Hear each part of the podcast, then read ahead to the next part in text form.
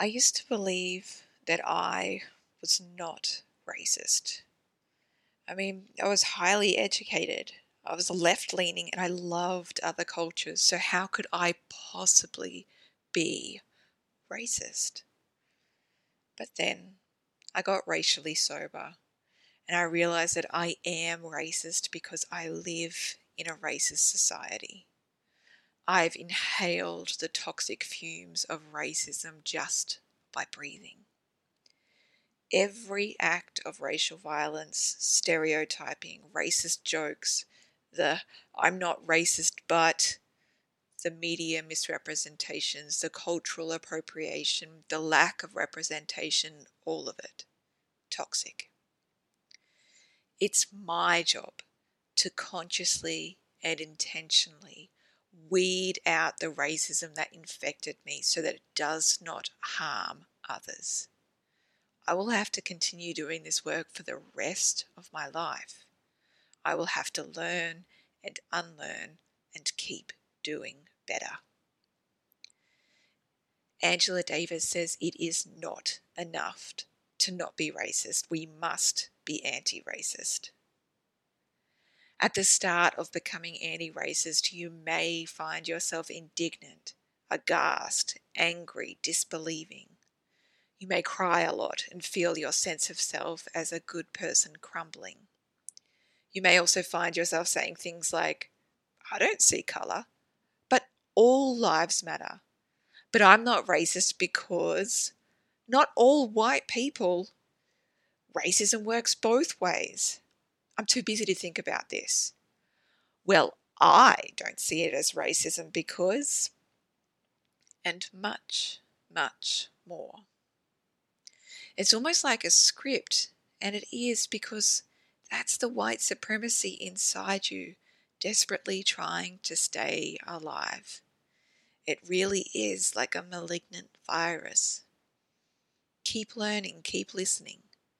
Keep turning up to take away its control of you and to become a whole-hearted human. I will not debate racism. Black lives are at stake.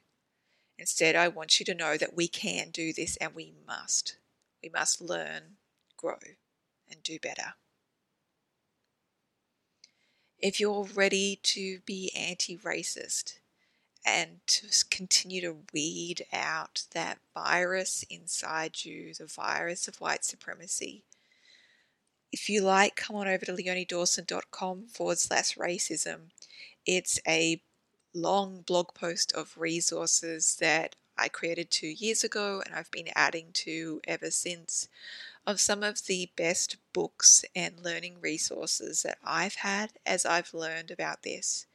I want you to know that I am 100% not fucking perfect and that I wish that I had learned about this so much sooner than I did.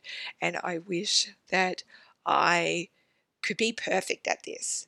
But there's no such thing as perfection. And instead, what we need to do is forget our egos and just be willing to be wrong and be a beginner. And that can feel really hard but it's nowhere near as hard as having to be a black or indigenous or a person of color living in a racist society. So this is the very littlest that we could do, the bare fucking minimum, you know? So I want you to know if you've got a voice coming inside you that's like, but I'm the least racist person on earth, or I'm not racist because, or whatever, just park that and instead just start listening. So it's really like what I found really useful was just a little bit of shushy shushy from my mouthy mouthy and a little bit of peel the ears open and open the eyes and start listening to other people's stories and learn about racism from the people who experience it. So there's more books over on my blog post, leoniedawson.com forward slash racism, but I'll tell you some now for you to get started with. White Fragility Why It's So Hard for White People to Talk About Racism by Robin DiAngelo. Me and White Supremacy by Layla Saad. I'm Still Here by Austin Channing Brown. White Spaces, Missing Faces Why Women of Colour Don't Trust White Women by Catrice Jackson. This Will Be My Undoing by Morgan Jerkins. There's so many incredible teachers about this and resources. Um, I do want to say, I think it's really important, especially as you begin this learning journey, when you go to Black, Indigenous, and people of colour to learn from them. Do not expect that training for free. Pay them.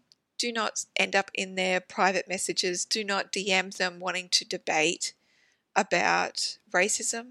Just fucking listen. Just open up your heart and open up your ears and listen and learn and let them take the stage and you will be expanded and you will grow. And it's going to be some of the most important soul and personal development work that you'll ever do in your lifetime. I want to send you love and I want to send you blessings on your journey. And I want you to know that you've got this, we've got this, and we can do so, so, so much better. And this is the transformation that is needed to heal the world truly.